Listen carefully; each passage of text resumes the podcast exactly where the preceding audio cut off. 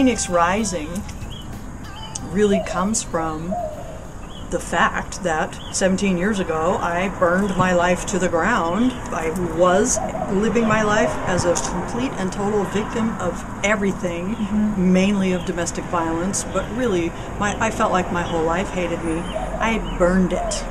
Mm-hmm. Not intentionally, um, but looking back, I can see that that's what it was like. I mean, that is a perfect description of how it happened.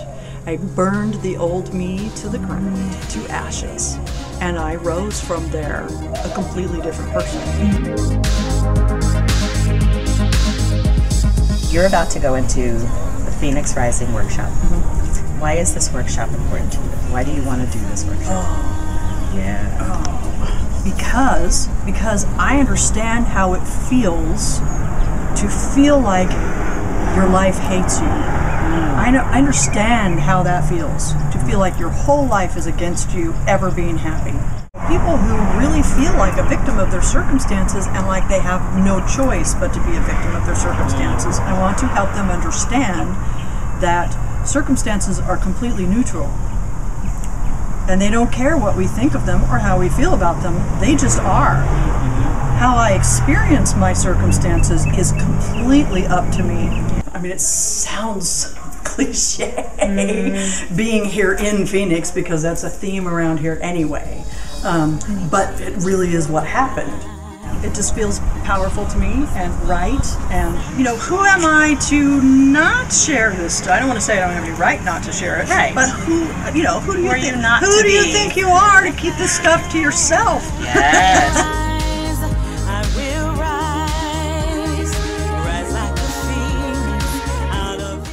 so excited for this journey. Me too.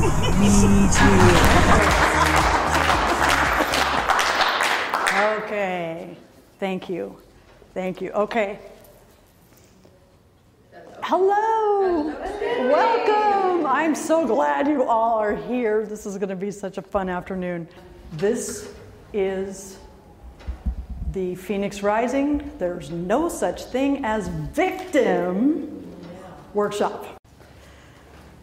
So, let's begin.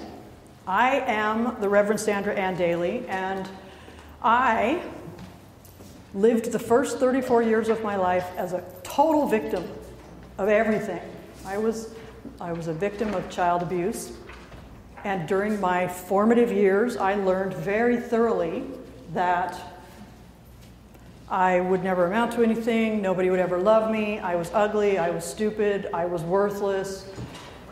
You know, that, that stuff that happens in that kind of atmosphere that it, it ends up creating a system of beliefs that the child living that way ends up living from. So, uh, what I, I learned that stuff as a child, and I learned it so thoroughly that as I got older, I treated myself as if that stuff was true.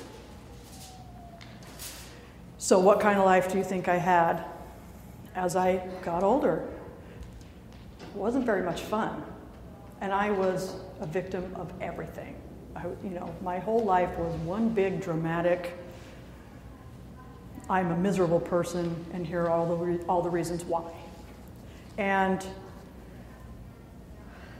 as an adult, because I felt like I was meant to be a victim, this was not a conscious thought, this was just what I knew about how my life was and how it was meant to be.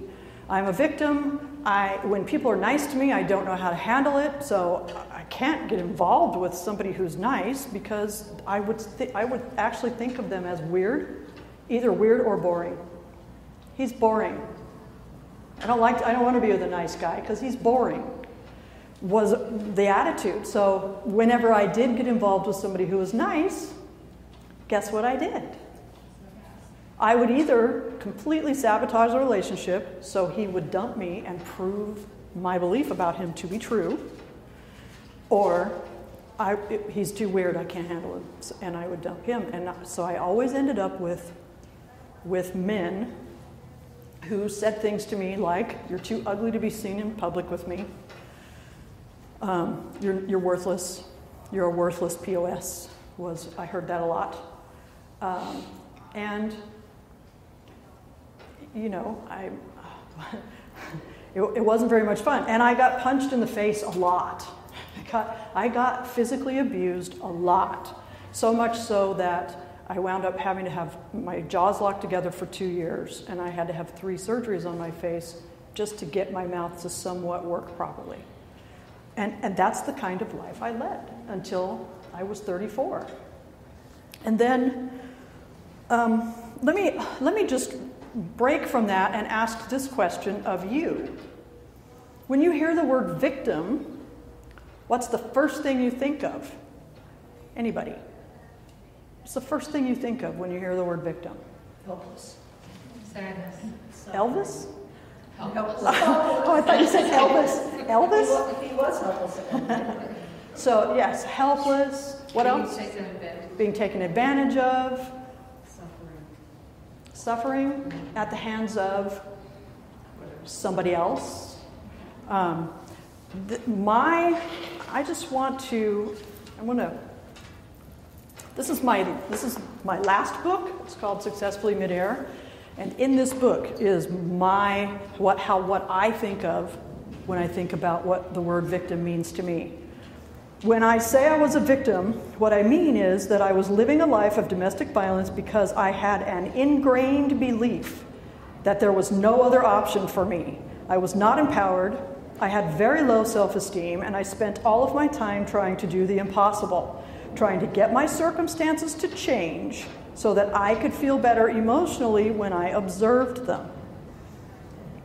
Anybody in this room, do you know anyone, or have you ever done this yourself, who lives in a state of self pity?